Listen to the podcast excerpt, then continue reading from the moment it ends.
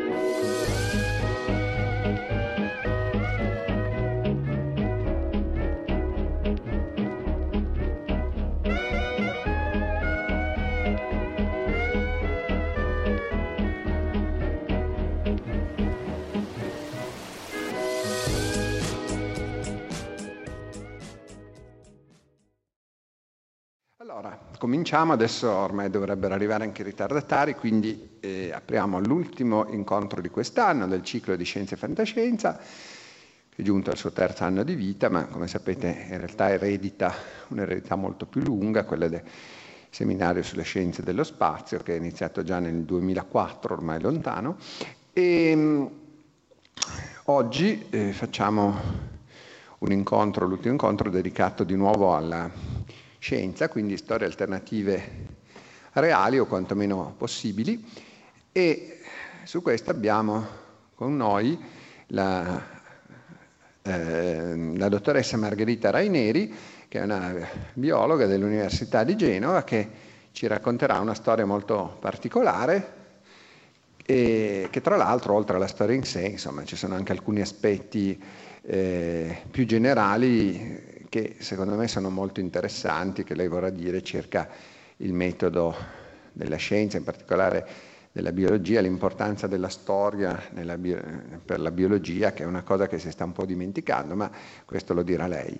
Io, ehm, prima di darle la parola, ricordo, vabbè, ho già detto dell'attestato, eh, faccio presente, così per la cronaca, che l'anno prossimo ovviamente il ciclo ci sarà di nuovo e sarà sempre eh, in questo periodo. Eh,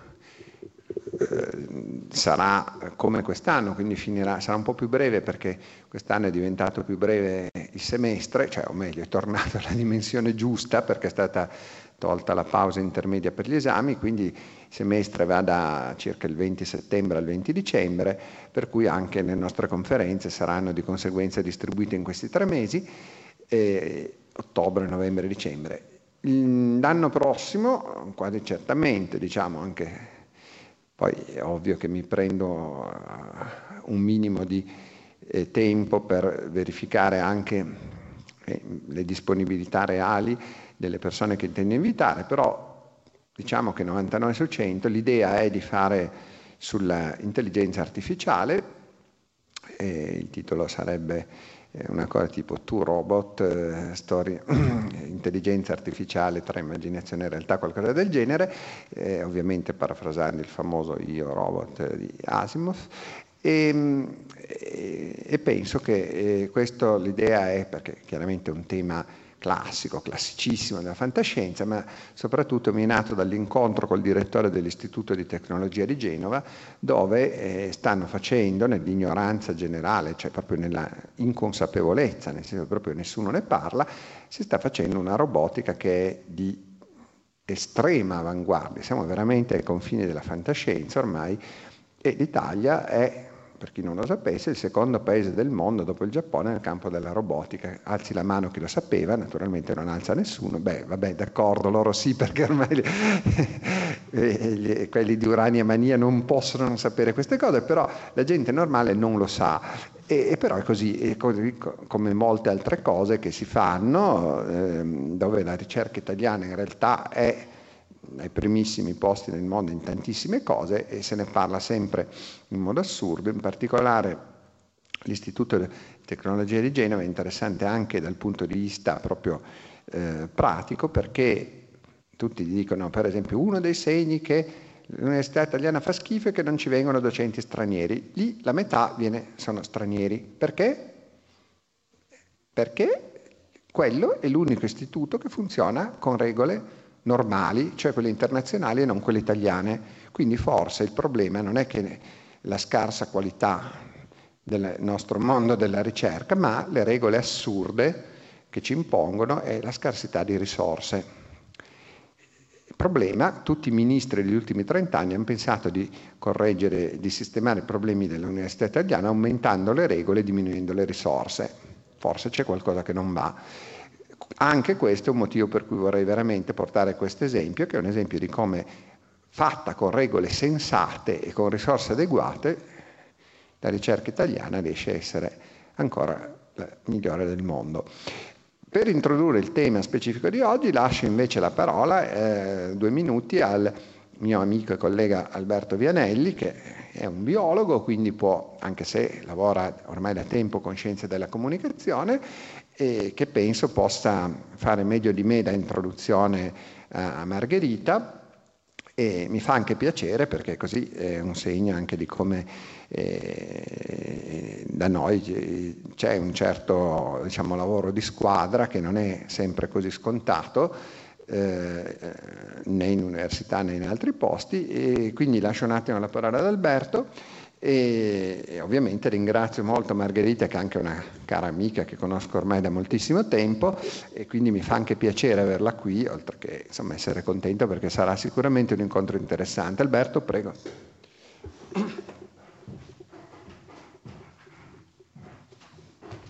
Buonasera, grazie Paolo, eh, grazie alla nostra ospite per essere intervenuta.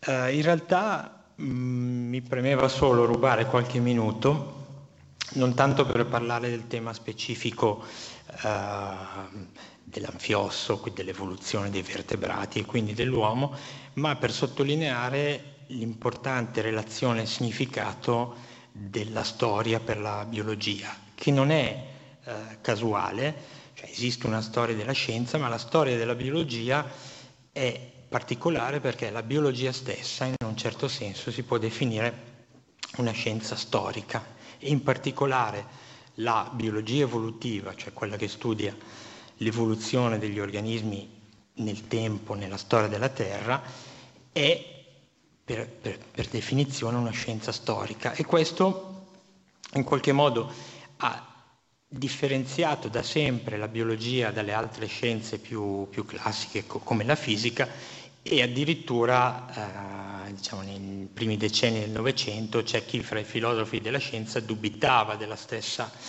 possibilità di eh, definire la biologia una vera e propria scienza. Oggi questo non è più eh, in discussione, l'immagine della scienza è qualcosa di più complesso dal semplice procedimento logico eh, per scoperta e verifica di leggi, che era stato messo in evidenza appunto soprattutto nei primi decenni del Novecento studiando la fisica, e eh, quindi in qualche modo possiamo dire che studiare la storia della biologia evoluzionistica, quindi di quella parte della biologia che studia l'evoluzione, è un po' come fare una storia eh, della storia, mm. La storia della storia degli organismi, degli organismi viventi. E cosa succede studiando in genere la storia della scienza? Eh, voglio citare una frase che era stata scritta da quello che poi è diventato un filosofo della scienza, Thomas Kuhn, ma che è nato come scienziato e poi come storico della scienza. Lui scriveva, la storia, se fosse considerata come qualcosa di più che un deposito di aneddoti o una cronologia, potrebbe produrre una trasformazione decisiva dell'immagine della scienza dalla quale siamo dominati, in particolare eh, quello che diceva è che l'immagine della scienza dalla quale siamo dominati è quella che viene descritta nei libri di testo come un processo lineare, logico, senza errori, con un processo assolutamente conseguenziale.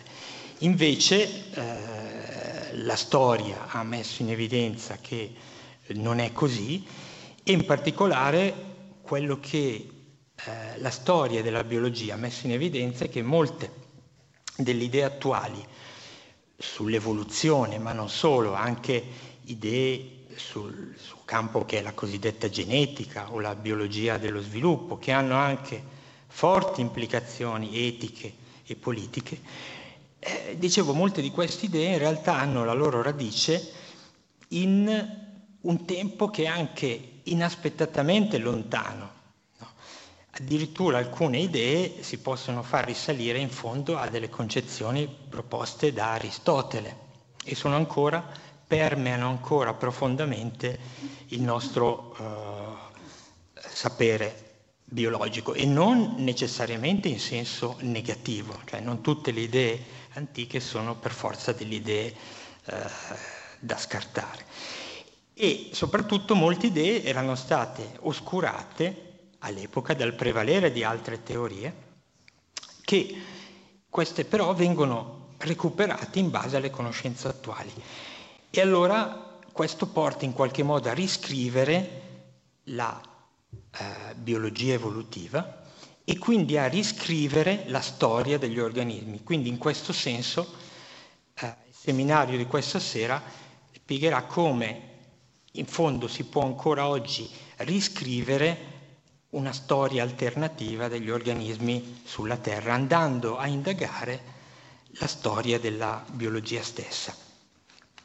E direi che quindi eh, particolarmente interessante, sarà particolarmente interessante ascoltare la, la nostra ospite perché eh, mostrerà come eh, un approccio più, mm, detto in modo più classico scientifico può essere coniugato con un approccio storico per evidenziare non solo lo svolgersi eh, della, della, scienza stessa realmente nella, nella, nel campo accademico e nella società, ma anche in qualche modo per riscrivere eh, alcuni aspetti della nostra realtà biologica, del nostro essere biologico. Grazie mille ancora alla dottoressa Raineri, le lascio la parola.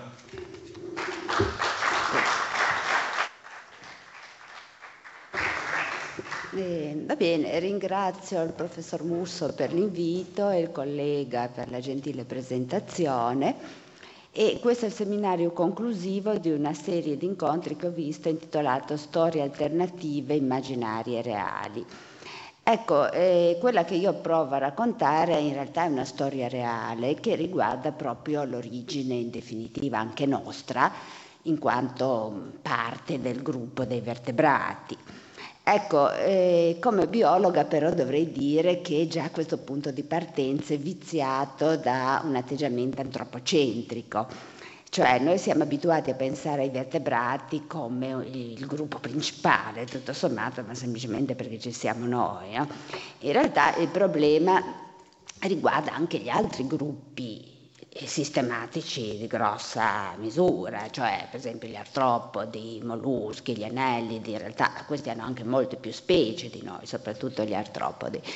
E già qui possiamo notare una piccola stranezza, no? perché eh, di questi gruppi eh, l'origine è tuttora estremamente dibattuta. Se uno va a vedere cosa sappiamo dell'origine dei molluschi, dell'origine artropodi, eccetera, c'è una quantità di ipotesi, di teorie alternative, mentre sembra che per i vertebrati noi godiamo di una situazione felice, anzi addirittura avremmo tuttora vivente non l'antenato perché eh, il tempo 520 almeno milioni di anni di evoluzione c'è stato, ma non proprio l'antenato diretto, ma sicuramente eh, il parente più prossimo, l'archetipo, il modello, ecco una parola che va molto di moda, che sarebbe l'anfiosso. Ora penso che non tutti conoscano l'anfiosso, a parte i biologi, eh, perché eh, per i biologi dovrebbe essere una tappa fondamentale, però volevo farvi vedere, eh, diciamo, Che è successo? Ah, eccolo qua. Allora, sì. ecco qui, sì. sulla parte eh, sinistra di questa, mm, eh, diciamo, locandina, eh, c'è un seminario che c'è stato quest'anno nel nostro Museo di Storia Naturale e questa locandina è comparsa anche sui bus urbani, quindi tutti potevano leggere il programma di questi seminari il titolo di questo è L'anfiosso e l'evoluzione del cervello, tenuto da due studiosi del mio dipartimento. Quindi per dire che eh, si ritiene da parte di moltissimi biologi che eh, basta studiare le caratteristiche di questo piccolo animale e noi possiamo mh, ricostruire una narrazione attendibile sulla nostra stessa evoluzione. Su questo sono decenni, anzi un, un secolo e mezzo di ipotesi magari poi cambiate, certe scartate, eccetera, eccetera. La foto qui mostra eh, in piccolo com'è quest'anfiosso, cos'è questo animale, ma eh, superficialmente assomiglia a un piccolo pesce è un essere affusolato che eh, riceve il suo nome anfioso, che poi è sbagliato dal punto di vista sistematico, dal fatto che è eh, appuntito ed entrambe le estremità. Altri suoi nomi sono stati per esempio acrani, nel senso che non hanno un cranio, in realtà non hanno neanche una vera testa, oppure anche leptocardi, per dire che non hanno un cuore carnoso come quello degli altri vertebrati, ma semplicemente un vaso contrattile. E dunque, allora qua, per chiudere questo file...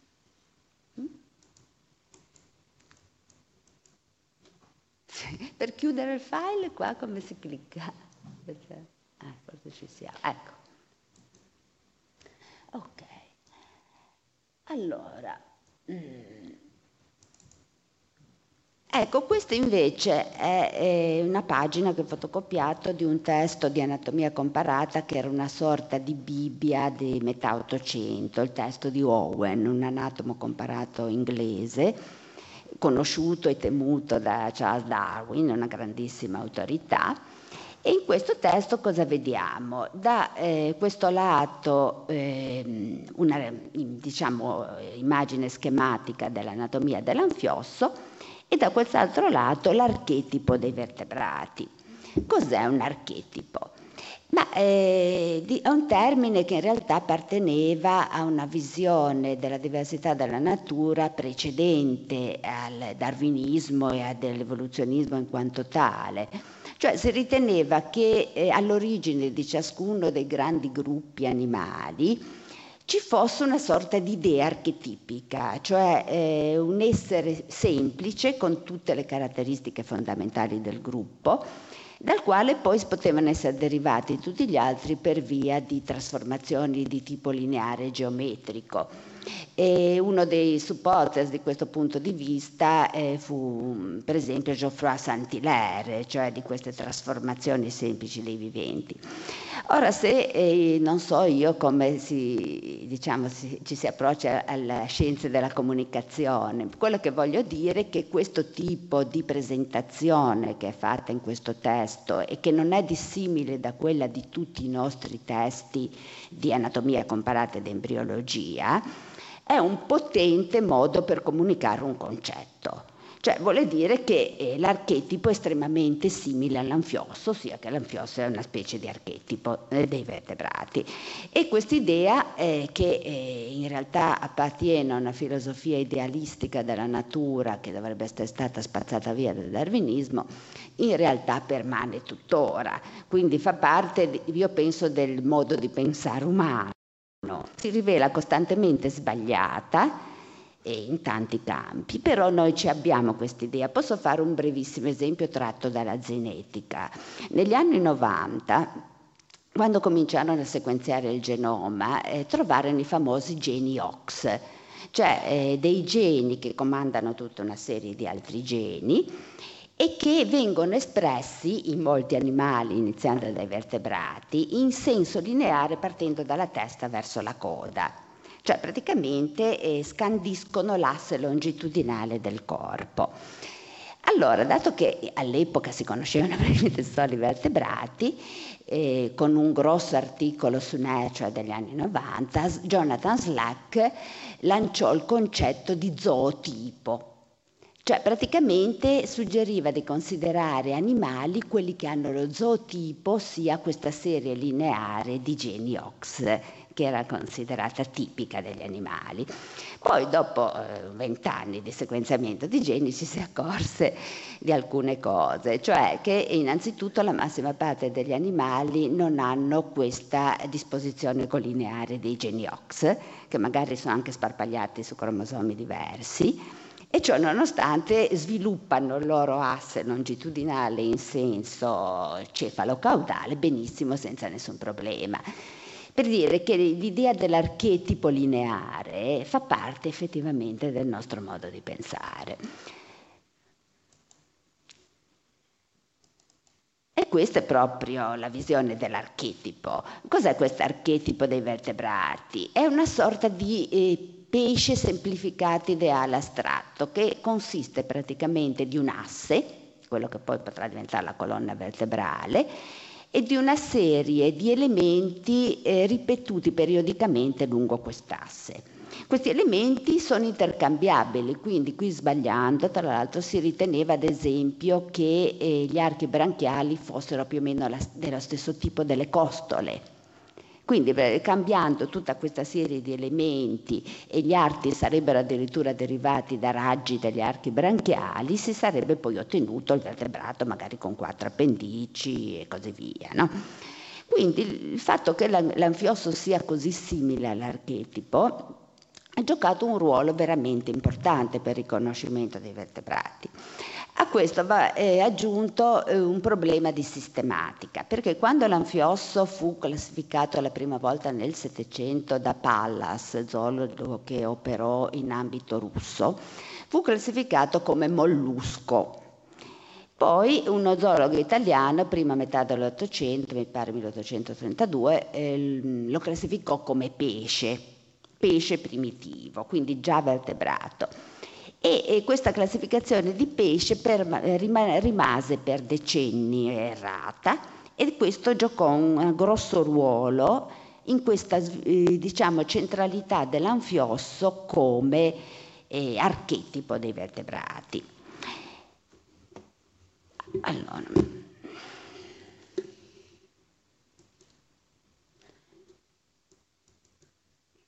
Allora, eh, la tappa successiva fu eh, il trionfo della teoria darwiniana, cioè l'evoluzione, e quindi il tentativo di trovare eh, gli anelli di congiunzione tra i vari gruppi animali, no? perché se c'è una trasformazione si riteneva che fosse possibile trovare eh, gli anelli di congiunzione da un gruppo all'altro.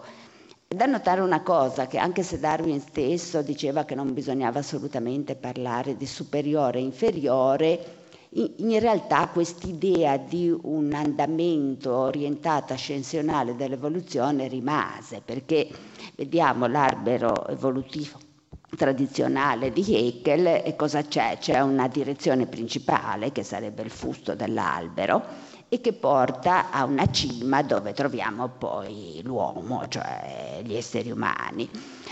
E quindi eh, qual era il punto di trovare l'evoluzione dell'uomo alle sue origini proprio dei vertebrati? Era di trovare l'anello di congiunzione tra vertebrati e invertebrati. Da notare che questo tipo di eh, frase si legge tuttora su articoli scientifici di altissimo livello, mm, cioè su riviste internazionali, quando in realtà basta un pochettino di concetto di, per capire che è impossibile che esistano anelli di congiunzione tra animali tuttora viventi. Cioè, essendo che grandi gruppi animali si sono eh, differenziati abbastanza rapidamente nel Cambriano, è evidente che noi abbiamo una radiazione evolutiva, ma non possiamo avere dei collegamenti lineari tra gli animali che tuttora esistono.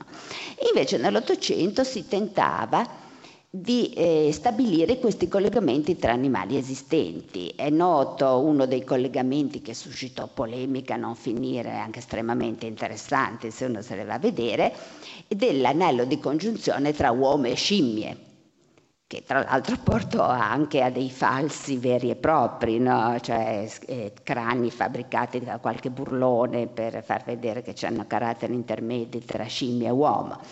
Quindi eh, ormai questo concetto di anello di congiunzione dovrebbe essere accantonato, è rimasto in un certo senso per l'anfiosso. E questa è anche una cosa molto curiosa perché si continua a dire che ha un insieme di geni un po' simili a quelli degli invertebrati e un po' simili a quelli dei vertebrati e lo stesso per alcuni caratteri anatomici. Andrebbe anche detto che detto invertebrati così è un termine assolutamente non scientifico. Se vai a un termine della zoologia, che so, settecentesca, chi sono gli invertebrati? Non ha nessun senso dare un unico eh, nome comune agli animali senza vertebre. Di nuovo siamo eh, a quel punto di vista antropocentrico che considera i vertebrati veramente il gruppo più importante dell'evoluzione e tutti gli altri possono essere messi in un'unica categoria, mentre questo eh, chiaramente non è vero. Comunque, tornando all'anfiosso, vedete che Secondo questo tipo di eh, albero evolutivo soggetto, suggerito da Ernst Haeckel, occupa proprio questa posizione, eh, diciamo, intermedia tra la parte dove arrivano i, i bassi invertebrati e la parte ascensionale che poi porta all'uomo. Eh, prima di, mh, mm, faccio vedere poi una po- mh, mm, presentazione PowerPoint che avevo portato a un congresso in Francia e però devo fare una, in questa mm, presentazione si discutono le conseguenze mai analizzate di un recente cambiamento in questo punto di vista che in maniera sorprendente non ha suscitato tutto lo scalpore e la polemica che avrebbe eh, dovuto suscitare, secondo me. Allora, prima di parlare questo, vediamo quest'ultima immagine, se ce l'ho. Eh no, questa non ce l'ho, vabbè. E, ehm, diciamo che eh, l'anfiosso in tutti i testi, eh, fino a pochi anni fa, non so se ormai hanno cambiato i testi universitari o ancora aspettano, o testi di zoologia, lo troviamo proprio eh, prima eh, dei eh, pesci più primitivi quindi è considerato il parente più prossimo dei vertebrati, vertebrati con cranio. Prima dell'anfiosso ci sono i tunicati.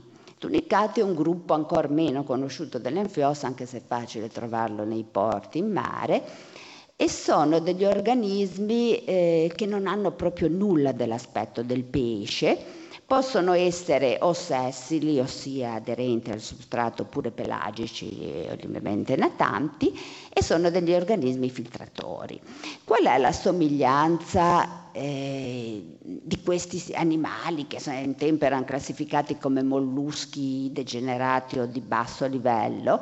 Qual è la somiglianza con i vertebrati? È soltanto allo stadio larvale, perché questi eh, esseri hanno una larva natante che serve per disseminare la specie, che ha una testa e una coda. Eh, e in questa coda ci sarebbe l'equivalente dello scheletro assile dei vertebrati, ossia la notocorda.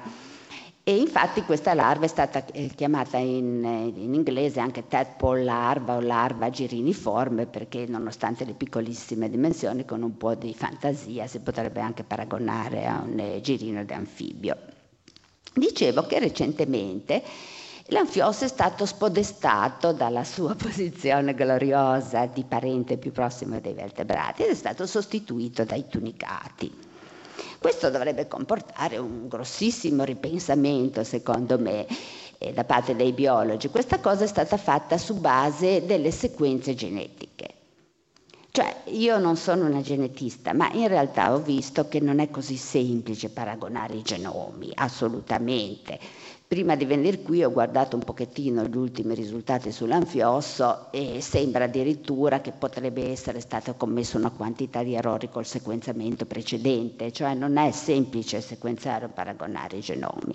Basta di fatto che dal punto di vista delle sequenze dei geni i tunicati sono più simili ai vertebrati di quanto non lo sia l'anfiosso. No? E quindi eh, diciamo, è stata cambiata la sistematica in questa maniera.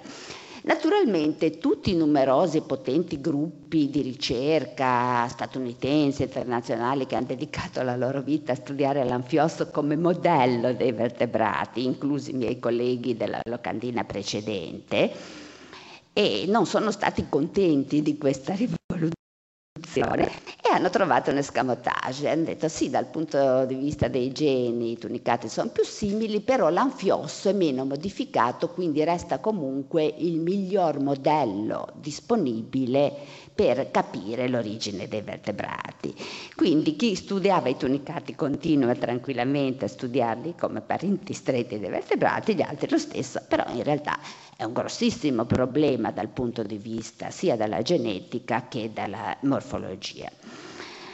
Allora, io ho cominciato facendo eh, questo eh, albero che ho messo, che è diverso da quello di Haeckel, perché come vedete non ha un fusto direzionale, e, e questo eh, corrisponde a una visione dell'evoluzione animale che è già stata anch'essa sorpassata, cioè dalla visione di albero col fusto si è passata alla visione di albero a cespuglio, ossia cespuglio perché ci si è resi conto che ci sono delle radiazioni evolutive tipo diciamo esplosivo che eh, oscurano, eh, ah, cioè annullano l'idea di una specie di struttura portante, quindi praticamente non ci sono eh, evoluzioni lineari così belle come beh, c'erano nei libri dell'Ottocento, come abbiamo studiato ancora noi nella prima metà del Novecento, non ci sono questi cambiamenti graduali che vanno in un'unica direzione ma sembrerebbe che ci siano dei periodi di stasi, cioè di relativo poco cambiamento in, certi, in tutti i gruppi animali, seguiti poi da eh, radiazioni evolutive, cioè da un'esplosione di forme diverse di cui alcune poi sopravvivono e continuano, le altre magari si estinguono. Questo riguarda anche la specie umana, cioè recentemente si è scoperto che in realtà eh, hanno convissuto sulla Terra diverse specie di uomo, anche se poi è rimasto soltanto il sapiens sapiens. Uno dei parenti che già si conoscevano era il Neanderthal, che si è estinto in epoche quando già l'uomo lasciava reperti, arte, eccetera. No? Quindi eh, albero confusto, albero a cespuglio, adesso ancora diverso, albe, micelio tipo quello dei funghi, cioè una cosa ancora più intrecciata, perché si è scoperto che soprattutto probabilmente eh, nel Cambriano e tuttora c'è, c'è una quantità di eh, trasferimento laterale di geni. Cioè i geni non si trasmettono solo per via di riproduzione, che è quella che poi eh, fa parte della teoria darwiniana, cioè riproduzione con mutazione, ma si trasmettono da un organismo all'altro, anche molto distanti, per via di vettori batterici, ad esempio. Quindi ci sono autentici pezzi di genoma che possono passare da un organismo all'altro. E uno degli ultimi congressi che ho visto c'era un collega statunitense che riteneva addirittura, che io lo ritengo molto difficile, che l'anfiosso fosse un frutto di una ibridazione tra una sorta di protovertebrato e di invertebrato. Quindi eh, non è assolutamente semplice a questo punto sgombrare eh, il campo da ipotesi, perché se i geni non si trasmettono solo per riproduzione, ma possono anche viaggiare liberamente tra organismi, è chiaro che le sequenziali non ci aiuta molto a capire poi come sia avvenuta l'evoluzione. Ecco, poi dico alcune cose, non andiamo tanto nei dettagli, parlo anche di questa cosa qui del eh, problema della biologia molecolare, ma andiamo un pochettino a vedere cosa fanno i geni, perché Oggigiorno so, chi studia, soprattutto io parlo dell'anfiosso, ma si affida tantissimo sui geni, sono abbastanza simili a quelli dei vertebrati, sono espressi in modo eh, simile, se non sono espressi in modo simile vuol dire che sono stati cooptati, cioè presi da un utilizzo e portati a un altro, comunque tutto viene sempre ricondotto alla stessa teoria. Il problema è che eh, i geni in realtà eh, sono più o meno gli stessi in tutti gli animali. Hanno subito delle modifiche nelle sequenze, però la loro funzione è notevolmente conservata. Quindi in realtà da un comune pool genetico, a seconda di come vengono utilizzati, in che contesto in un certo senso, sia anche temporale, spaziale nell'embrione, in cooperazione con altri geni, noi possiamo costruire una quantità di cose differenti. Ecco. Quindi eh, il problema appunto della somiglianza dei geni è questo qui. Un altro esempio è questo, no? perché si sa che eh, abbiamo una piccolissima diversità eh, nel genoma rispetto agli scimpanzé che sono i primati superiori a noi più vicini, intorno all'1,5%. E, questo cosa significa forse? Che noi siamo quasi identici agli scimpanzé?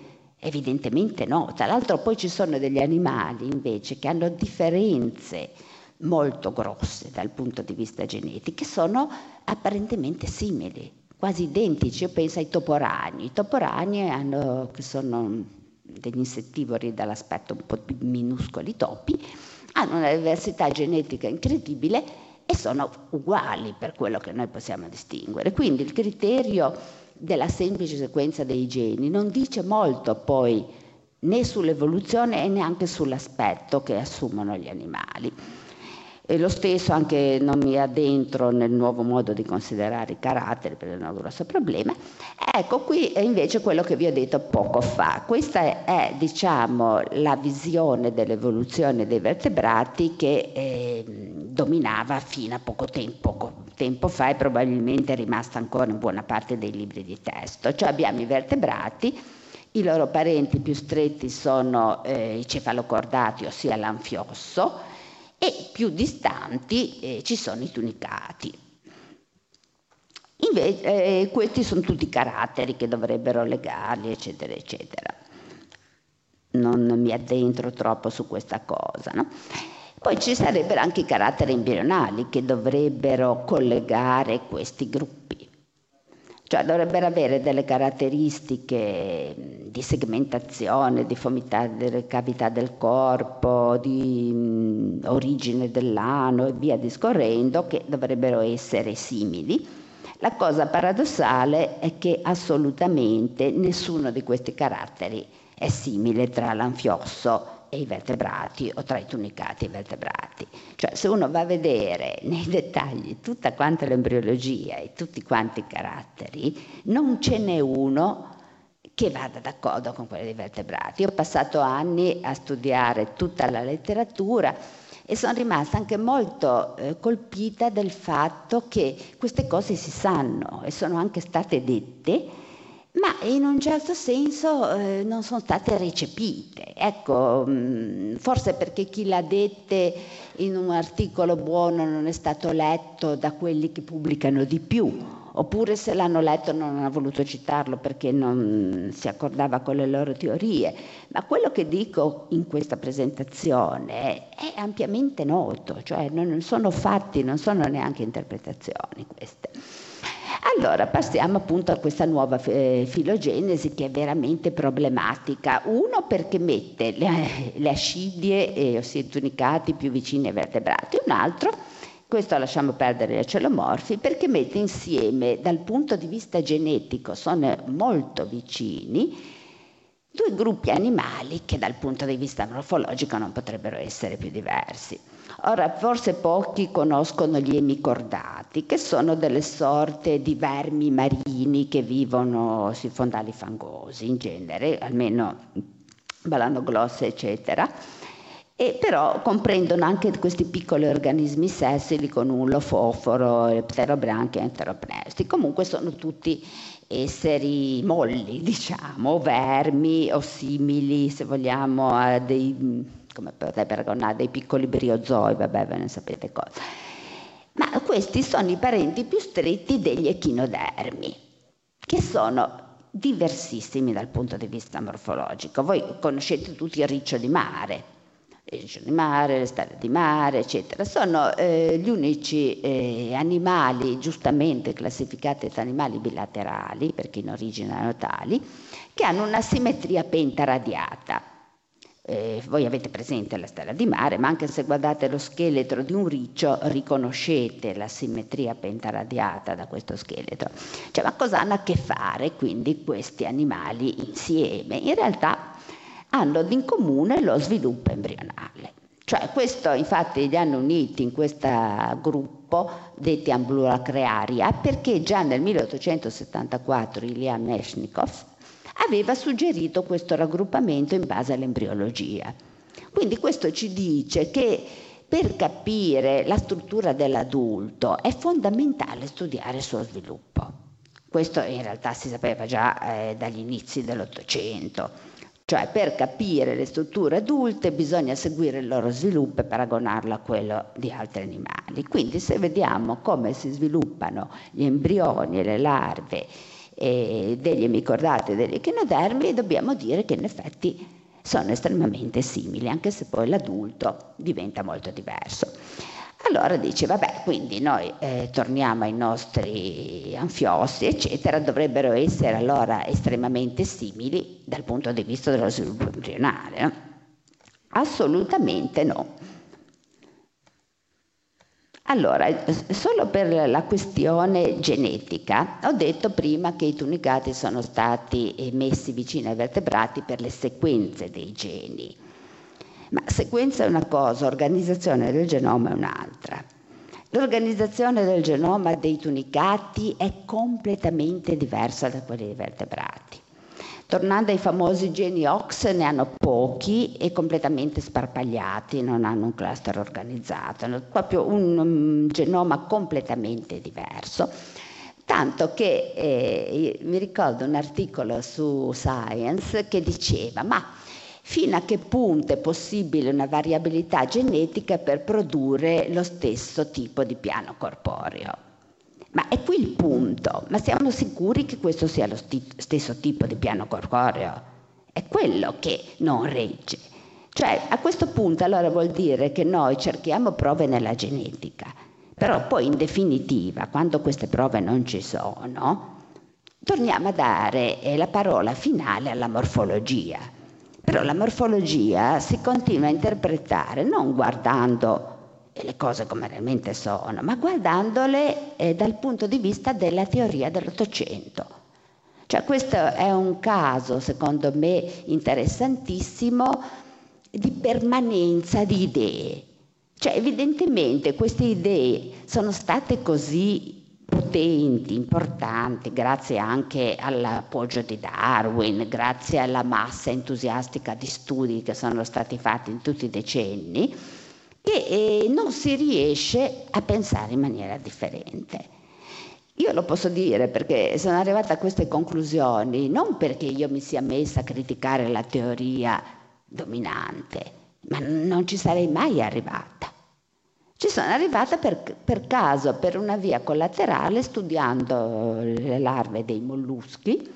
Ho avuto un'intuizione su cosa potessero essere le strutture che si sviluppano dorsalmente nei gruppi animali e mi sono messa quindi a studiare tutti gli embrioni di tutti i gruppi animali da questo punto di vista che richiedeva un orientamento preciso. A questo punto sono incappata negli unici che erano fuori posto, che erano l'anfiossa e i tunicati. È da lì che è nata la cosa. E voi direte, beh, eh, allora come sarei stata contenta? Assolutamente no. Per me è stato uno shock incredibile, cioè eh, mi, sono molti anni, mi ricordo che non ho dormito per sette giorni perché mi sembrava impossibile che una cosa a cui tutti credevano, iniziando da me, si rivelasse non vera. E non vera inizialmente per un motivo banale, semplicemente perché chi orientò per primo questo embrione ha sbagliato il sopra col sotto, detto proprio in termini banalissimi, no? E cioè, quindi effettivamente è bastato un errore in quel preciso momento storico, quando si cercavano gli anelli di congiunzione, quando c'era tutto questo entusiasmo per trovare l'origine dei vertebrati dagli invertebrati, unito al fatto che l'anfiosso allora era ancora considerato un pesce, ed ecco che è venuto fuori tutta questa costruzione che ancora oggi evidentemente è difficile smantellare. Ecco, uno non crede che sia possibile che non sia vera. Ma in realtà è vero, la storia della scienza eh, diciamo, è ricchissima di concetti che sono rimasti per secoli e poi si sono rivelati falsi. Però se noi fossimo andati a chiedere ai contemporanei erano convinti che fossero veri, no? quindi evidentemente noi ci troviamo in una situazione di questo tipo. E quindi diciamo che dal punto di vista genetico la somiglianza proprio non c'è e dal punto di vista strutturale meno che mai, perché qui eh, vi ho fatto gli schemi eh, degli adulti delle tre classi principali dei tunicati. Questo qui è quello che forse si conosce di più, cioè sono le ascidie sessili, sono animali filtratori che stanno attaccati al fondo e hanno due sifoni che permettono all'acqua di entrare e passare da questo cestello filtrante e uscire. Questi che sono le, eh, diciamo, italiacei, sono tunicati pelagici, spesso coloniali, anche se filtratori, quindi troviamo noi nel plankton, eccetera. Questi sono eh, quelli che in realtà dovrebbero essere più simili ai vertebrati, sono i larvacea, sono animaletti minuscoli, sono lunghi pochi millimetri e a differenza degli altri conservano allo stato adulto questa sorta di coda che dovrebbe contenere quella che è paragonabile alla corda dorsale dei vertebrati. No? Dice, ma questo piccolo animaletto è davvero simile a un girino, una sorta di pesce? Assolutamente no. Cioè, innanzitutto questa coda, come si vede da questo schema, eh, non è eh, orientata secondo l'asse longitudinale della testa, ma esce a metà della parte anteriore del corpo ed è ruotata di 90 gradi dorso-ventralmente. Cioè, quindi è un appendice in realtà che serve all'animale per creare una corrente d'acqua che passa attraverso la sua casetta segreta e gli permette di nutrirsi. Un'altra cosa interessantissima di questi animali è che non hanno una simmetria bilaterale in nessun senso, neanche negli organi di senso, anche l'anfiossa è così, no? Cioè l'anfiosso non ha due occhi cefalici, ha un singolo occhio mediano, chiamiamolo occhio fotorecettore estremamente primitivo. I tunicati lo stesso, anche la famosa eh, larva d'ascidia ha un solo fotorecettore e dietro un eh, recettore di gravità, una statocisti. Quindi è come se noi avessimo un unico occhio e un unico orecchio uno dietro l'altro sulla testa, quindi non hanno assolutamente una simmetria bilaterale sviluppata.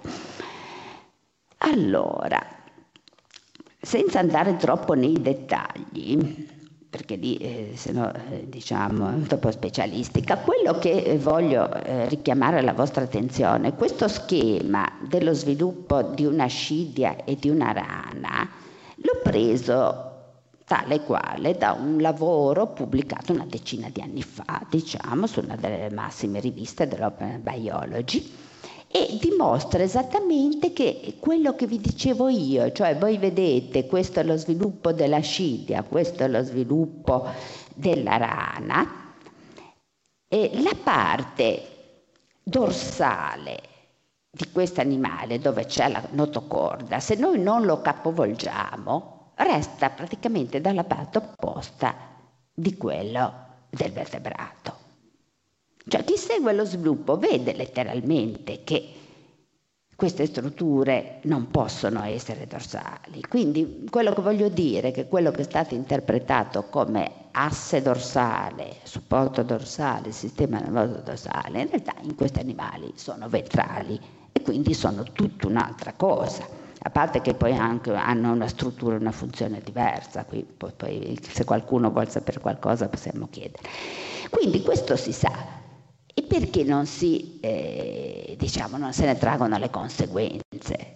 a un certo punto. Per me è un grosso punto interrogativo, l'unica cosa che mi viene in mente è che mm, forse richiederebbe una tale fatica di revisione di tutto quanto quello che si è detto che eh, si preferisce diciamo lasciar perdere. Alcuni colleghi americani mi hanno detto che eh, ci vorrà molto tempo, prima o poi qualcuno e pian piano la cosa prenderà piede.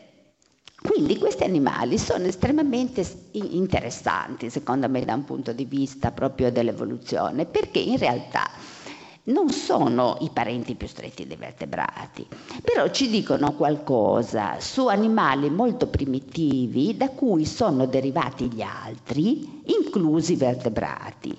Cioè non ci dicono eh, come poteva essere il nostro antenato all'origine, ma ci dicono come potevano essere gli antenati degli animali moderni.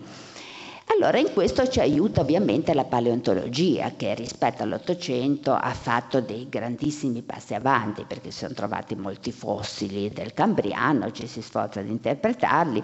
Purtroppo tutti quelli simili all'anfiosso vengono tranquillamente classificati o come cordati o addirittura pesci con delle diciamo voli pindarici veramente incredibili. Quindi io qua li metterei molto volentieri in quelli che si chiamano animali bilaterali basali, cioè i più antichi da cui sono derivati gli altri. Questo quindi cosa ci potrebbe dire di questi animali più antichi? Eh, che non avevano in genere una simmetria bilaterale eh, compiuta, quindi erano disimmetrici, che erano segmentati, sia pure con una segmentazione particolare, perché l'anfiosso non è segmentato come il pesce, voi avete presente il pesce, i filetti di pesce con i segmenti, no? Nei vertebrati segmentati i segmenti sono in corrispondenza sul lato destro e sinistro.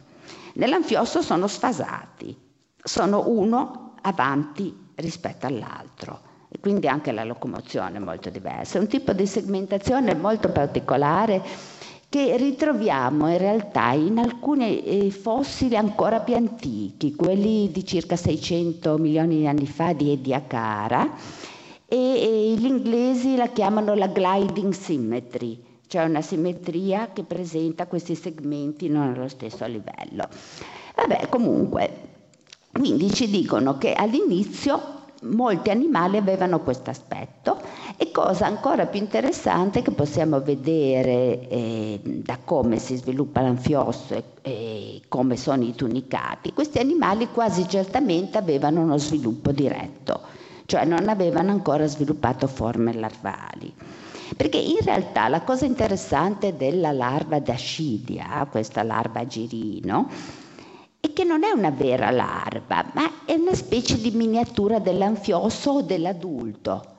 Cioè eh, quel eh, animaletto filtratore che vi ho fatto vedere prima, questo, sono chiamati anche eh, larvacea perché assomigliano ancora alla larva.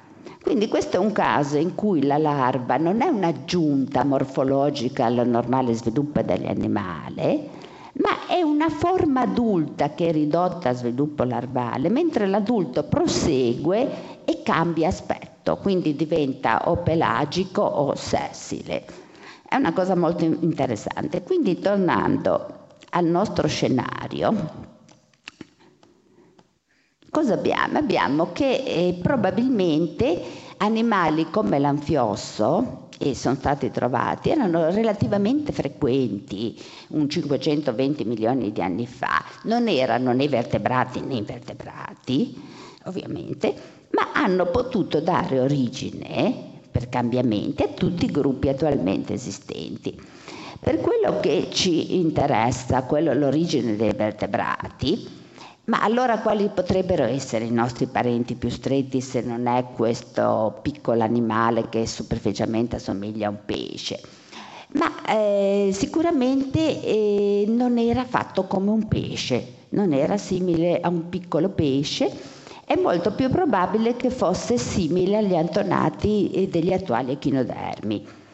C'è, c'è, un unico autore che per decenni ha sostenuto eh, in maniera molto ostinata questa parentela e se non è andato in pensione perché quando l'ho conosciuto era anziano, e lavorava al Natural History Museum di Londra, è Richard Jefferies, e sosteneva che in realtà i primi vertebrati avessero appunto un aspetto di questo genere. Le sue teorie non sono mai state accettate e temo giustamente perché i fossili a cui lui si riferisce hanno un tipo di scheletro esterno eh, come quello degli echinodermi, cioè con sali di calcio calcitici e non fosfatici. No?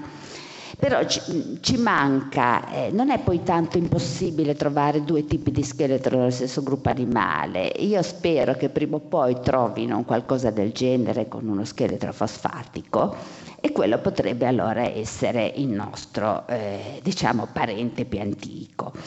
Ma come vediamo, non so se c'è un altro, eh, sì, eccoli, eccoli qua. E quindi questo modifica molto anche l'idea che ci facciamo del nostro antenato. Ritorniamo all'archetipo eh, di Owen o alle acrania. Qual è l'idea attualmente accreditata? Che eh, quello che ha contraddistinto lo sviluppo dei vertebrati è stata eh, l'evoluzione soprattutto della testa con i suoi organi di senso, il suo cervello, eccetera, eccetera. Quindi il corpo segmentato c'era già e, e New Head, per una serie di motivi, non sto a riassumere, col tempo si è evoluta.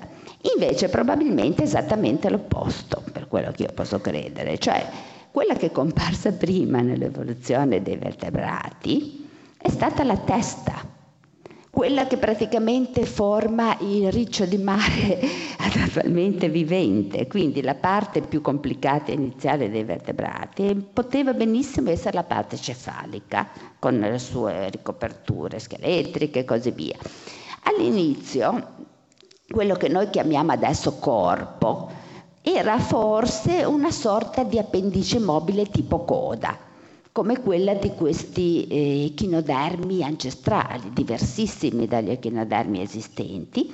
Quindi naturalmente la complicazione iniziale ha riguardato anche poi la testa, eccetera, ma poi soprattutto la parte del corpo.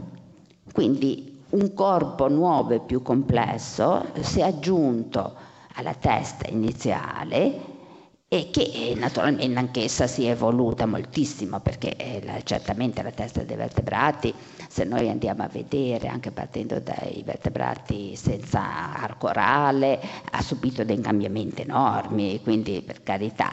Però ehm, rispetto a quello dell'anfiosto, che è praticamente un animale senza testa, in realtà io eh, sono più propensa a pensare che l'antenato dei vertebrati avesse già una testa organizzata e che da questa pendice che serviva per muoversi gradatamente poi si è evoluto quello che noi chiamiamo corpo. Un'ultima piccola osservazione, no? cioè, ma noi davvero abbiamo qualcosa in comune con gli attuali echinodermi? Dal punto di vista embriologico sì, Dal punto di vista genetico, sì, ci sono delle grossissime somiglianze. Dal punto di vista scheletrico, sì, perché gli echinodermi e i vertebrati sono gli unici che hanno uno scheletro di origine mesodermica. Adesso, qua non siete biologi, no? Ma abbiamo diverse categorie scheletriche, per esempio quelle del granchio, è una sorta di esoscheletro, scheletro esterno, ma è formato praticamente dalla pelle, quindi è una struttura esterna. Noi invece abbiamo uno scheletro interno, no?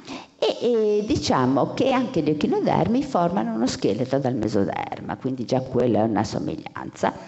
Poi ci sono queste somiglianze genetiche, ci sono notevolissime somiglianze embrionali che non posso riassumervi diciamo, nel corso dell'embriologia. Quindi in realtà eh, questa parentela potrebbe esistere, ma qual è la morale della favola? Che in realtà eh, diciamo che eh, l'anfiosso potrebbe essere utile non tanto per capire eh, da dove sono venuti i vertebrati, quanto da capire da dove sono venuti tutti gli animali moderni esistenti, a partire da questi animali primitivi. Non so se... Ah, ecco, sì, ve l'ho messa. Per dire una cosa interessante, guardate questo fossile, eh, la ricostruzione da un fossile, Nectocaris. Questo fossile è stato reso famoso da un libro di Steve J. Gould, eh, Wonderful Life, tradotto in italiano La vita meravigliosa. E Gould, eh, ristudiando i fossili della Columbia Britannica, una zona eh, del Canada, dell'argilloscisti, fossi molto antichi, e ha scritto questo libro portando avanti una sua tesi, cioè che eh, questi fossili fossero ciò che rimaneva la testimonianza di un passato ancestrale in cui la vita sulla Terra è estremamente più diversa di quanto non sia oggi, queste forme strane, no? quindi facciano di fantascienza, e tra questi c'era anche qualche fossile che avrebbe portato ai cordati, cioè agli attuali vertebrati. Ora questa visione di Gould è stata molto ridimensionata perché in realtà quelli che eh, Gould interpretava come animali alternativi di un altro mondo possibile sono probabilmente invece gli antenati degli animali moderni. E questo Nectocaris ha subito una quantità di eh, variazioni di classificazione. Eh, un nostro paleontologo, Simonetta, l'aveva addirittura imparentato con i cordati per il semplice motivo che presenta questa segmentazione. Cioè, purtroppo spesso eh, nei fossili quando si vede una segmentazione eh, o cordati o vertebrati, se non sono vermi. In realtà alcuni eh, reperti più recenti interpreterebbero la segmentazione come branchie, non come muscoli, e la presenza di sifoni potrebbe addirittura suggerire che questo animale, abbastanza simile a questo, fosse l'antenato dei molluschi. Quindi eh, quello che volevo dire è che eh, studiando l'anfiosso, che è, quello, è l'unico gruppo rimasto con questo tipo di organizzazione, l'unico gruppo rimasto, e si potrebbero fare delle ipotesi molto interessanti sull'origine degli animali contemporanei. Questo, con questo spero di non avervi annoiato, so che è un discorso forse un po' specialistico per i non biologi, ma se avete delle domande eh, sono pronta a rispondere.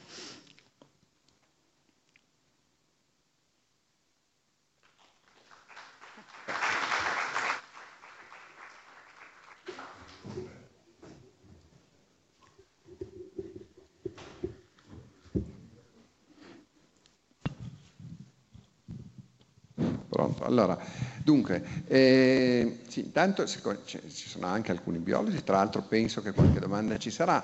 Eh, mi raccomando sempre di parlare nel microfono in modo che le vostre acute osservazioni vengano registrate, perché stiamo registrando tutto. Eh, chi vuole parlare per primo? C'è qualcuno che si candida? Un non biologo? Sì, premesso che sono molto ignorante in biologia. Mm-hmm. Ma eh, cioè, fino a che punto si riesce a ricavare questi particolari dei fossili? Cioè, mh, che ne so io, i fossili sono praticamente dei pezzi di roccia.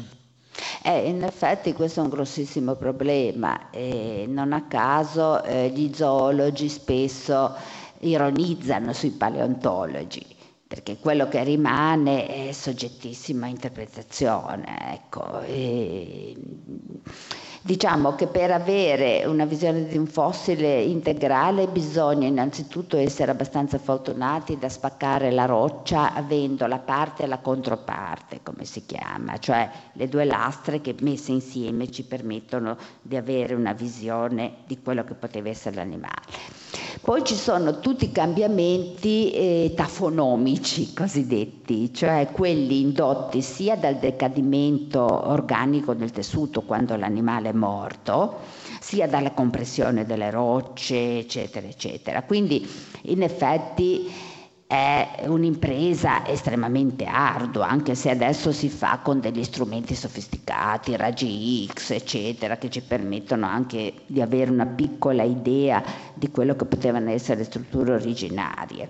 Questi fossili di Burgess Shale della Columbia Britannica sono particolari perché hanno conservato, ovviamente mineralizzate, anche le parti molli perché un altro problema dei fossili, soprattutto non vertebrati, è che le parti molli in genere non fossilizzano, quindi i, parti molli fossilizzate sono estremamente rare. Però ehm, sapendo come avviene la mineralizzazione e così via, si può un pochettino ricostruire quello che era la struttura dell'animale. Certamente gli, gli errori sono, eh, sono facilissimi. E non a caso diciamo, le interpretazioni spesso sono così controverse perché poi un grossissimo problema concettuale è che naturalmente noi interpretiamo questi animali con i nostri codici di riferimento, cioè inconsciamente usiamo i parametri che usiamo per gli animali attuali capisci? Mentre ehm, in realtà noi non sappiamo come potessero essere questi animali, ecco. E per quello che dico che potremmo essere fortunati a avere ancora l'anfiosso che non è poi cambiato così tanto da questi qui, perché studiando questo animale qui potremmo facilmente forse avere una chiave d'accesso per interpretare altri animali. Però buona parte di questi restano eh, di difficile interpretazione. Infatti penso che, eh, diciamo, temo che eh, in fossili vecchi di più di 500 milioni di anni una parola definitiva non sarà mai detta. Anche perché per interpretare fossili a noi più vicini, eh, cosa si fa altro, la datazione, eccetera, eccetera. Se si è fortunati si ha una certa serie evolutiva, cioè si possono un po' seguire i cambiamenti durante l'evoluzione. Ad esempio, un, un esempio entusiasmante è l'evoluzione dei cetacei. Abbiamo abbastanza per sapere come si sono evoluti i cetacei, balene, compagnia bella. E, e si sono evoluti da quadrupedi, di cui abbiamo ancora eh, piccole trasformazioni e così via, però questo è possibile in animali relativamente recenti, come sono i cetacei, però avere delle serie evolutive vecchie di mezzo miliardo di anni, anche perché le rocce sono antichissime e poi non si sono conservati, ecco, quindi è questo il grosso problema della paleontologia. Altre questioni? Sì, sembra giusto. Parole biologi. Allora, io ho fatto un po' fatica a capire qual è la sua conclusione, nel senso che vedendo in questa diapositiva l'anfiosso etichettato come urbilateria implica che l'anfiosso sia il progenitore comune a tutti i bilateri, protostomi ed euterostomi. E questo mi porta, assieme alle altre questioni che lei ha trattato, a sovvertire non una questione o due questioni, 3.000 questioni. Io sto completando un corso di biodiversità e evoluzione a degli studenti che sono qui, ho impartito una serie di questioni e concetti che sono riportati non solo sui libri ma su fior fior di articoli. Tutto quel discorso che lei ha fatto sui genomi ottici, la relazione di parentela inizialmente tra i cefalocordati vertebrati, ultimamente tra gli urocordati i vertebrati, in base a quell'articolo di Nature che lei immagino eh, a cui faceva riferimento prima, sovverte parecchie questioni. Non ho capito esattamente quale sia il suo punto di vista, a parte questa controversa diciamo, collocazione dell'anfiosso in un albero filogenetico non solo ristretto ai cordati, ma più in generale a questo punto un po' eh, a, a- a tutti gli animali. Non ho capito esattamente, lei prima accennava a questa errata Orientamento, valutazione, certo, orientamento, quale sia la sua conclusione, perché lei ha contestato tutta una serie di punti mh, diciamo riportati in letteratura su cui non mi sento di entrare nel merito perché non sono né un evoluzionista, faccio male lo zoologo, mi occupo più di biologia dello sviluppo, però ovviamente se sono punti diciamo ormai portati avanti da anni, il fatto di dire semplicemente c'è stata una errata interpretazione iniziale fatta nel momento sbagliato al posto sbagliato ha avuto tutta questa serie di conseguenze, credo che debba essere anche un'affermazione diciamo, opportunamente supportata. Cioè non ho capito esattamente quale sia la sua conclusione a- dopo aver fatto questa serie di mh, contestazioni su questioni che sono state portate avanti nel corso del tempo. Quindi volevo avere un chiarimento su Ma, questa eh, la mia conclusione è che eh, le strutture eh, dell'anfiosso e dei tunicati interpretate come omologhe, cioè parenti di quelle dei vertebrati, in primis notocorde e sistema nervoso dorsale, non sono tali perché sono ventrali, quindi non sono dorsali, quindi non è possibile che studiando il sistema nervoso dell'anfiosso noi abbiamo delle dirette indicazioni sullo sviluppo del sistema nervoso dei vertebrati. Quindi non sono parenti stretti. E con quest'ultima classificazione che ha spostato i tunicati più vicini ai vertebrati, già l'anfiosso è stato retrocesso vicino a quello che io penso sia il suo posto giusto, cioè alla- all'origine sia dei protostomi che, de- che dei deuterostomi. È questo che io ritengo, che non abbiano alcuna parentela stretta con i vertebrati, che lo sviluppo delle loro strutture, che siano segmenti muscolari, fessure branchiali, tessuto nervoso, notocorda, non hanno nulla a che fare con quelle dei vertebrati, in maniera di diretta perlomeno, diretta perché quello che si sostiene è che sono omologhe, cioè che sono strutture direttamente imparentate. Io dico che non lo sono perché si formano in maniera diversa, per quello che riguarda il supporto si formano sul lato opposto del corpo, la struttura delle branchie, dei segmenti è completamente diversa, funzionano in maniera diversa e quindi non sono parenti. E allora che, che- cosa sono? Ma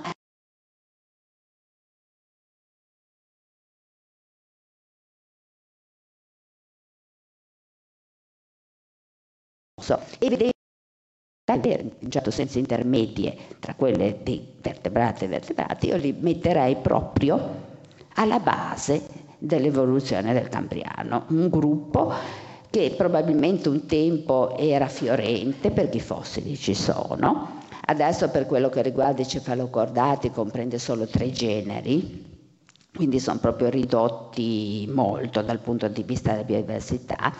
I tunicati sono estremamente più diversificati, però la cosa eh, problematica è per esempio che dei tunicati praticamente non abbiamo fossili antichi attendibili, anche quella, no? Quindi anche quello è un gruppo che ha avuto una sua evoluzione estremamente particolare, hanno delle caratteristiche, ad esempio sono gli unici animali che io sappia che hanno tutto il pacchetto per costituire la cellulosa, quella dei funghi e delle piante, che è componente della loro tunica, del loro supporto esterno. Quindi sono animali da un certo punto di vista estremamente particolari, secondo me, i tunicati, che andrebbero visti come tali e non eh, studiati come parenti dei vertebrati. Non so se sono stata chiara. Quindi praticamente chi ha l'anfiosso non è il nostro parente più stretto.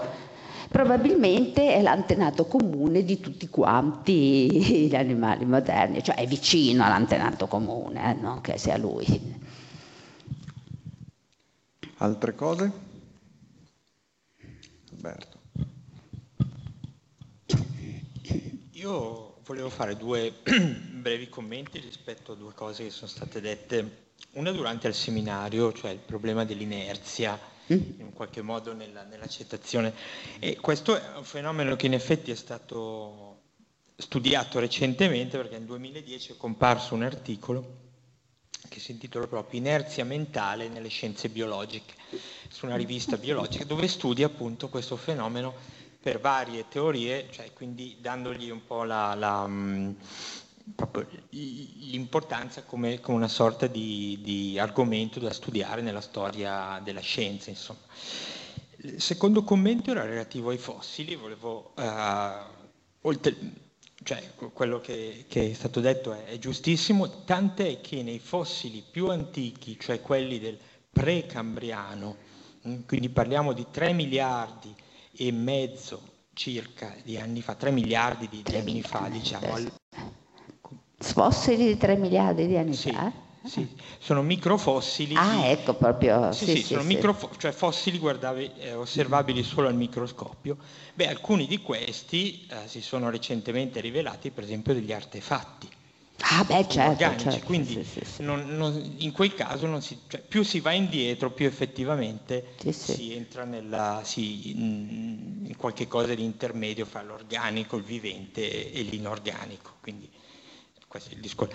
No, avevo due brevi domande. La prima un po' di natura storica, cioè questa famosa inversione eh, del- della- della, mm, dell'embrio- del- Mhm. dell'embrione, che a un certo punto si è invertita la parte dorsale con ventrale.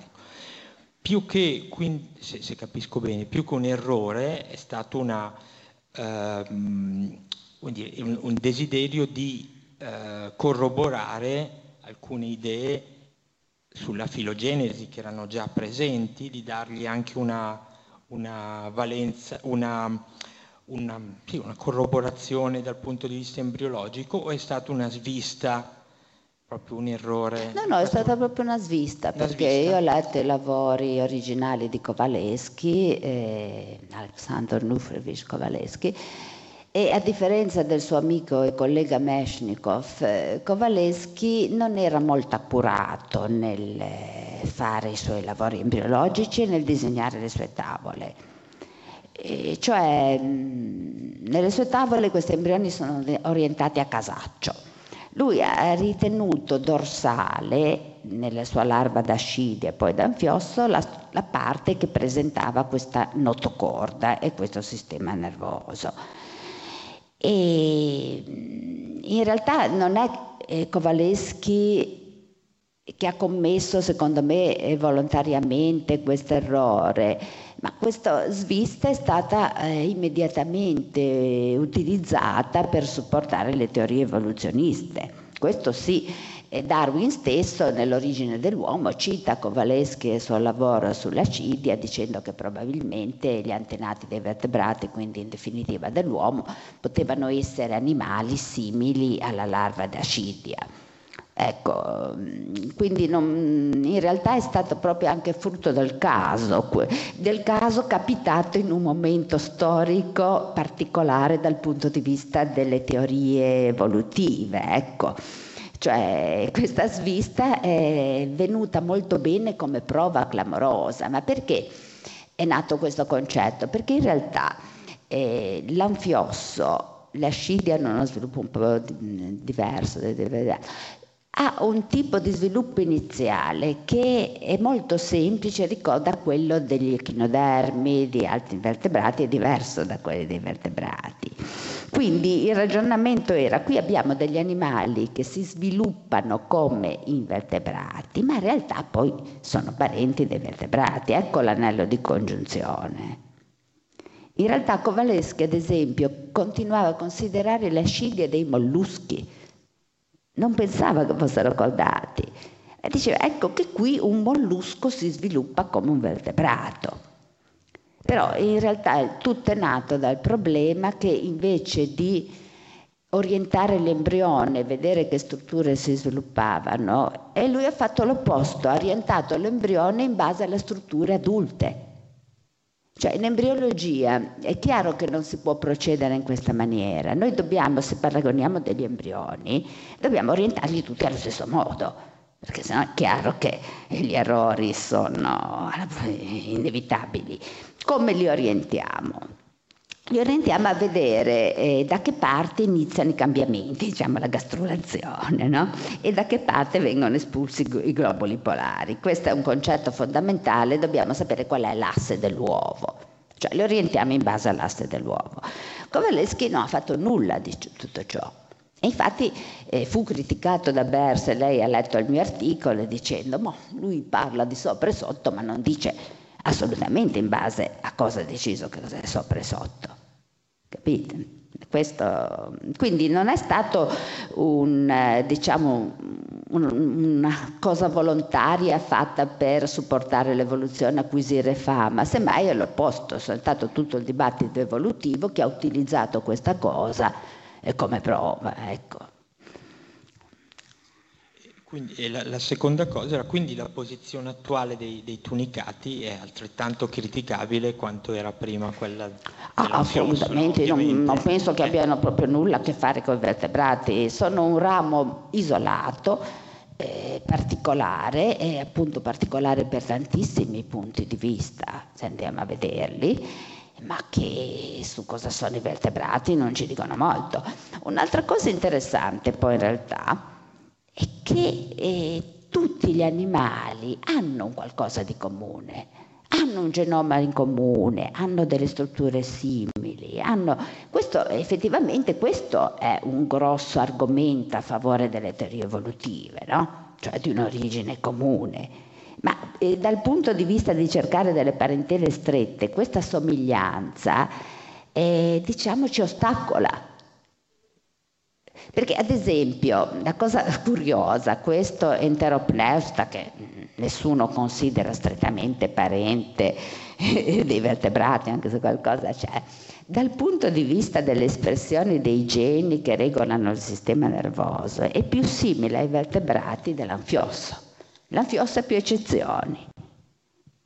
Quindi è molto difficile, basandosi come si tende a fare oggi, solo sui geni trovare una risposta a questo dilemma. Cioè, in questo ci deve aiutare eh, l'embriologia, che ci dice come si sviluppano le strutture, e la paleontologia con tutte queste incertezze che giustamente sono state sottolineate, per avere un'idea di come erano effettivamente gli animali antichi. Ecco. Grazie. Grazie. A questo punto una domanda mi sorge spontanea. Questo mm. errore di mm-hmm. valutazione dell'embrione sarebbe avvenuto più o meno quanto tempo? Eh, 1866. Ecco, eh, Sased e Robertis hanno ipotizzato l'esistenza di questa urbilateria, credo più o meno nell'85, una sì, trentina sì, d'anni sì. fa. In questo lasso di tempo, mm. effettivamente la possibilità di mettere l'anfiosso in quel punto dove lì c'è scritto urbilateria, mm-hmm quali risultano essere le problematiche nell'effettivamente convalidare questo tipo di ipotesi? Cioè, ho capito che cento rotti anni fa potrebbe essere stato fatto questo errore mm. di classificazione dell'anfiosso, ma visto che l'anfiosso addirittura potrebbe occupare quel posto mm-hmm. che ritengo assolutamente chiave e cruciale, mm-hmm. dove stanno, mh, mm, quali sono i problemi nel convalidare questo tipo di ipotesi? Cioè perché non ci si muove da questo punto? È una, questa è una bella domanda, eh, questa me lo domando anch'io. Ecco, la risposta che mi è stata data eh, da colleghi statunitensi è che ci vorrà del tempo. 20, 30 anni speriamo, non, non lo so. E, forse eh, continuando a sequenziare geni, eh, prima o poi eh, si riuscirà a fare un paragone, però mm, ho capito che non è così semplice, perché dicevo proprio un articolo di quest'anno dice che il genoma dell'anfiosso draft sequenziato anni fa e ci potrebbero essere dei grossi errori. E quindi ci sono anche dei problemi eh, tecnici, poi nonché dei problemi di interpretazione, perché mi sono accorta che poi ognuno tira l'acqua al proprio mulino questo è un altro capitolo, cioè io per esempio non ho nessun interesse né negativo né positivo a dire quello che credo, secondo me le cose sono così, è difficile confutarle. Ma i gruppi di ricerca che basano i finanziamenti sulle pubblicazioni, eccetera, non hanno questo tipo di atteggiamento. Ad esempio, una cosa che eh, anche chi crede che l'anfiosso sia parente dei vertebrati dovrebbe rifiutare con un sorriso, peggio, sono quei progetti di ricerca italiani, statunitensi, eccetera, che eh, cercano di tirare soldi per questo tipo di ricerche, dicendo che l'anfiosso, essendo nostro parente più stretto, ci può aiutare a trovare cure per il diabete, per l'Alzheimer, ma li ho letti queste cose, no? Cioè si fa un po' di propaganda per ottenere i soldi che secondo me invece dovrebbero essere dati alla ricerca di base senza attaccarsi a dei pretesti di futuro utilizzo. Non so se sono stata chiara. Il problema è che adesso per avere soldi per la ricerca di base spesso si deve convincere il finanziatore che si sta studiando qualcosa che darà interessanti sviluppi applicativi, magari nel campo biomedico. E questo è un grosso problema perché tende in realtà a offuscare poi l'obiettività scientifica, perché ognuno poi si attacca al proprio modello, no? dice questo modello promette. Io sono convinta che in quel caso lì anche chi scrive questi progetti di ricerca non ci crede a ciò che dice, no? però poi è quello che viene pubblicato. E naturalmente questo che facilita la stasi di cui sopra. Sono altre domande? Se no, io vorrei anche chiederti una, una, cosa, anche se questo va al di là di, dell'argomento di oggi, ma dato che tra l'altro sei anche stata allieva del professor Sarano, sì, sì, eh, puoi dire qualcosa magari su questi eh, sviluppi del, dell'epigenetica che non è assolutamente una, dire, una confutazione no, delle eh, teorie dell'evoluzione classica, ma piuttosto un'integrazione che può essere, che mi sembra che tra l'altro ultimamente ci sono stati altri sviluppi che io non, non, conosco bene, ovviamente non è la mia specialità, ma che sarebbe interessante conoscere per capire che appunto quando discute di queste cose purtroppo in televisione sembra che l'unica alternativa è tra eh, darwinisti ortodossi alla Monod e creazionisti. Beh, cioè, questa è una visione ovviamente rozza e, e eh, che è funzionale solo a creare il clima di rissa che in genere si vuole creare in televisione, in realtà come è giusto che sia, nel mondo scientifico si discute per cercare di migliorare le ipotesi e appunto anche questa è una cosa interessante, se puoi dire due parole. Sì, questo è, purtroppo è vero, perché prima di venire qui ho cercato di scaricare delle altre immagini dal libro di Haeckel, The Evolution of Man, e quindi digitando Evolution of Man e Haeckel sono capitata spesso su siti di creazionisti americani. Cioè sembra appunto che eh, la critica a quelli che in effetti sono stati dei falsi storici, quelli di Haeckel, le immagini e compagnia bella, sia portata avanti con la massima convinzione proprio dai gruppi di creazionisti. Invece il dibattito della maggior parte dei biologi è, come dire, meno ardito. Questo mi dispiace, no? forse è anche giusto perché le cose sono ancora un work in progress, eh, non abbiamo ancora le idee chiare. No? Però da parte dei biologi, io mi riferisco a dei colleghi italiani che parlano molto di biologia, si ha sempre anche il timore che criticando il corpus della teoria evoluzionista, della vulgata, si favoriscano i creazionisti. Quindi si crea questa specie di cortocircuito. No? Però chiaramente i creazionisti vanno spazzati via perché eh, diciamo qua stiamo parlando di teorie scientifiche, non certo di idee religiose. No?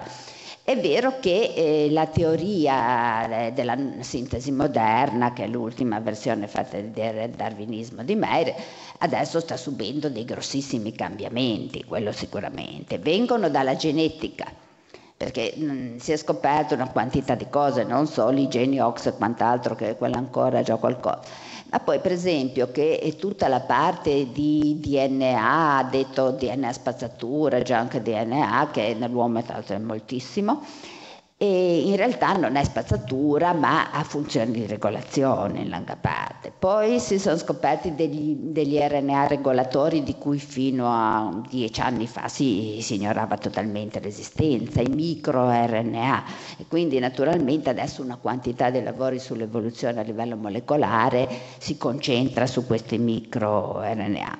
Poi come dicevo questi elementi trasponibili del genoma, cioè questi pezzetti di genoma che possono viaggiare in senso orizzontale che semmai complicano ancora la situazione.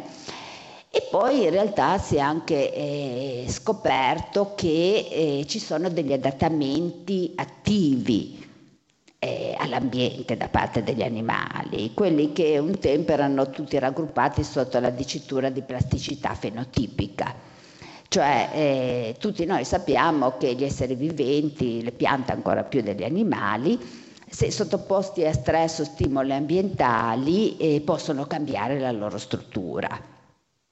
Però il fatto, e questo Sarà lo dice nel suo libro, è che questi cambiamenti si è visto che possono essere ereditati. Quindi si torna a una componente, se vogliamo, lamarchiana dell'evoluzione, cioè l'ereditarietà dei caratteri acquisiti, che peraltro non era stata esclusa da Darwin. Cioè Darwin in realtà ha avuto un atteggiamento un po' mm, così oscillante e pur mantenendo la selezione naturale come il fattore principale, comunque a lui più caro, poi soprattutto nelle edizioni successive dell'origine della specie, accettò crescentemente questa ereditarietà di caratteri acquisiti, senza la quale è impossibile in realtà spiegare certe evoluzioni molto veloci quella dei cetacei ad esempio, che in pochi milioni di anni si è passato da un quadrupede a un animale come un cetaceo che non è assolutamente possibile eh, spiegarla come variazioni casuali nel senso non orientate in una certa maniera. E poi ci sono anche una quantità di dati di laboratorio su modifiche indotte che vengono ereditate. Ormai questo si sa e si accetta, io parlo di lavori su Nature addirittura, no? eh, sul drosofila sono stati fatti, è stato fatto un interessantissimo esperimento su non so che isoletta deserta lì del, dell'Adriatico verso la costa istriana, cioè circa un 40 anni fa lì, hanno spostato lì una piccola popolazione di lucertole, non so di che specie carnivore, per vedere cosa succedeva e con enorme stupore dopo questi decenni sono andati a vedere queste lucertole che hanno dovuto cambiare dieta e nutrirsi prevalentemente in larga parte di vegetali piuttosto duri che venivano su qui. E hanno notato che in questo tempo ridicolo di decenni dal punto di vista dell'evoluzione, quindi quante generazioni di lucertole, ben poche, avevano sviluppato un cranio diverso, una masticazione adatta non tanto a ingoiare la mosca ma a masticare questa verdura e un intestino molto più lungo con valvola ileocecale, cioè stavano diventando eh, animali con delle caratteristiche da erbivori. E lì grande, ah, come mai, eh, la plasticità fenotipica, sta di fatto che eh, io personalmente ritengo che eh, gli animali reagiscano in, all'ambiente, reagiscano in maniera orientata. Questo ormai sembra eh, effettivamente sempre più assodato, cioè entro certi limiti ovviamente cambiano a seconda dell'ambiente in cui si trovano e pian piano questi come dice Sarà nel suo libro, queste eh, variazioni poi diventano trasmissibili geneticamente, ma si sapeva dell'assimilazione genica. È un concetto che non è mai stato eh, diciamo reclamizzato perché dava fastidio al darwinismo più ortodosso, però Waddington l'aveva dimostrata. Le mutazioni orientate dei batteri. I batteri eh, mutano eh, in maniera orientata come questo possa avvenire, ma in realtà è perché il genoma funziona in maniera molto complicata rispetto alle nostre idee di pochi anni fa. Ad esempio il DNA è costantemente riparato perché le mutazioni avvengono sempre, però eh, diciamo, l'organismo può agire su questa riparazione, facilitarlo oppure no, può aumentare la frequenza di mutazioni di certi tipi, cioè può maneggiare il suo genoma in modo anche da tirare fuori quello che serve entro i limiti della possibilità della plasticità dell'organismo. No? Quindi probabilmente in realtà l'evoluzione, adesso si parla già di sintesi estesa, cioè di una nuova visione d'evoluzione che tenga conto di tutte le novità eh, sul genoma, su come vengono acquisiti i caratteri, adesso dovremmo anche tener conto del trasferimento orizzontale di geni che ci dice qualcosa sull'ecologia ovviamente, no? Perché dove sarà più facile che passino geni da un organismo all'altro, dove questi organismi vivono insieme o in simbiosi, eccetera, no? Quindi eh, direi che eh, la visione ottocentesca di un quadro piuttosto semplificato adesso si sta complicando enormemente.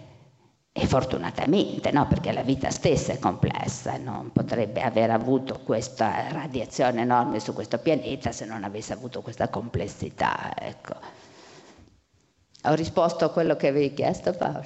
Sì, direi di sì più o meno, insomma, nei limiti del tempo che abbiamo. C'è ancora qualcuno che vuole chiedere qualcosa? Sì.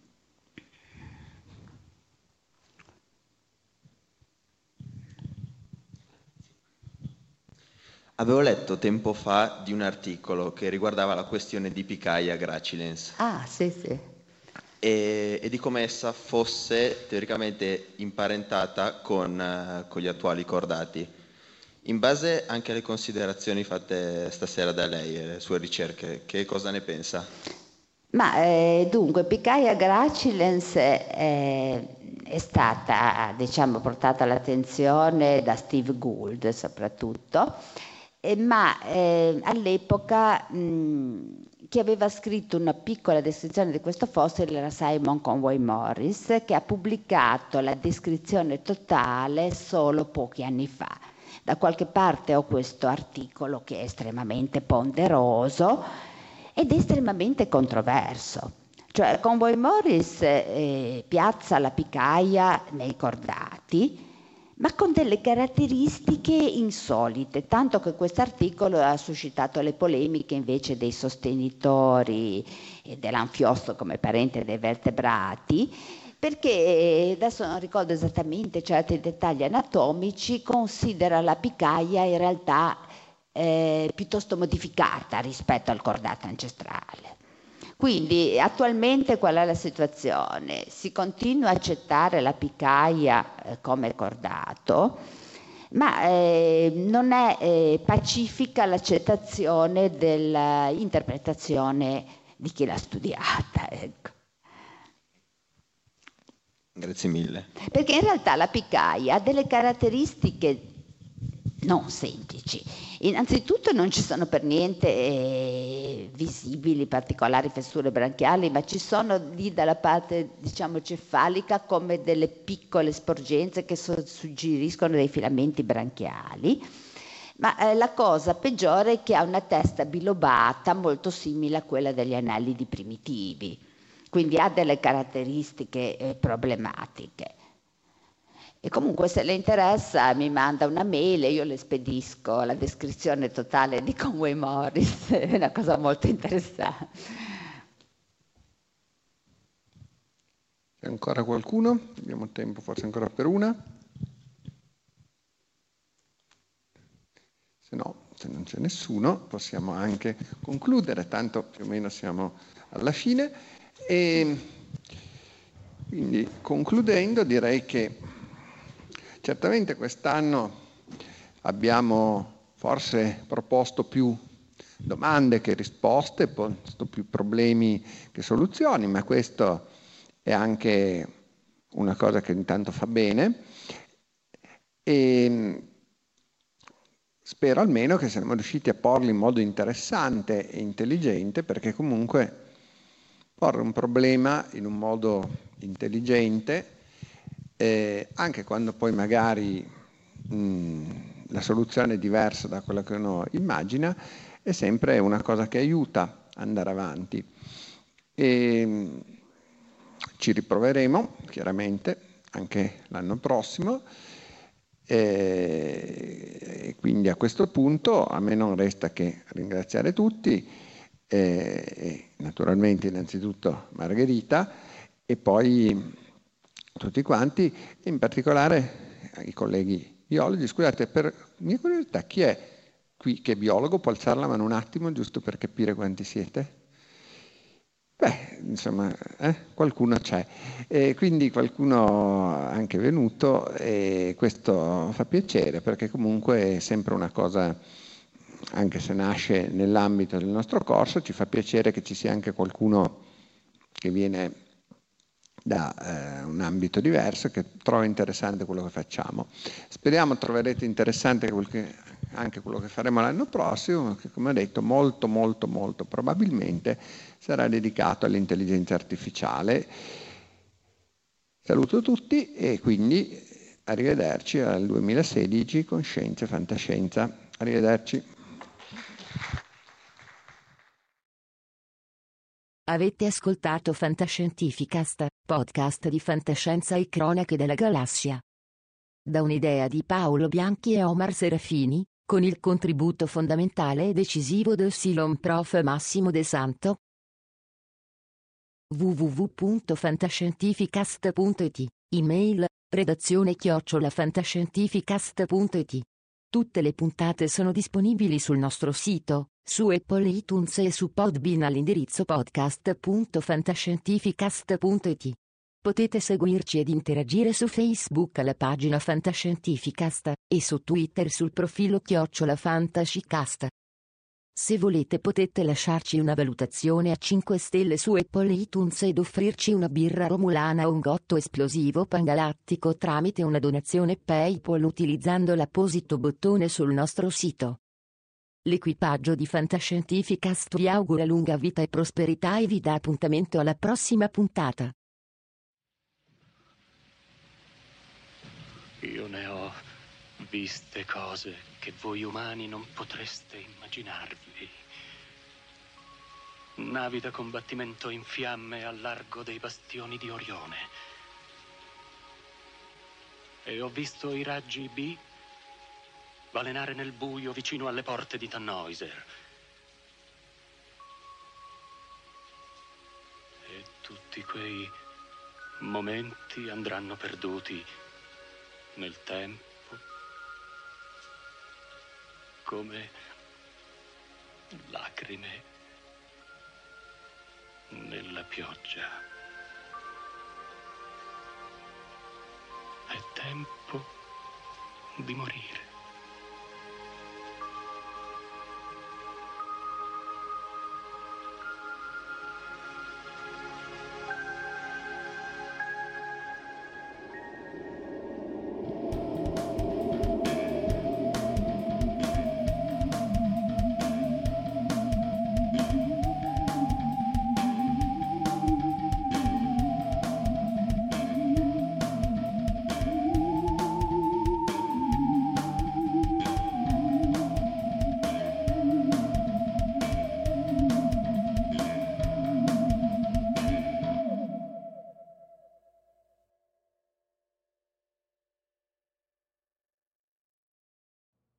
Know how to book flights and hotels. All you're missing is a tool to plan the travel experiences you'll have once you arrive. That's why you need Viator. Book guided tours, activities, excursions, and more in one place to make your trip truly unforgettable. Viator has over 300,000 travel experiences to choose from. Everything from simple tours to extreme adventures and all the niche, interesting stuff in between. So you can plan something that everyone you're traveling with will enjoy. Real traveler reviews give the inside scoop from people who've already been on the experiences you're considering. So you can plan with confidence. Free cancellation helps you plan for the unexpected. And 24 7 customer support means you can travel worry free. Download the Viator app now and use code Viator10 for 10% off your first booking in the app. Find travel experiences for you. Do more with Viator. Save big on brunch for mom, all in the Kroger app. Get 16 ounce packs of flavorful Angus 90% lean ground sirloin for $4.99 each with a digital coupon. Then buy two get two free on 12 packs of delicious Coca Cola, Pepsi, or 7UP, all with your card. Shop these deals at your local Kroger today or tap the screen now to download the Kroger app to save big today. Kroger, fresh for everyone. Prices and product availability subject to change. Restrictions apply. See site for details.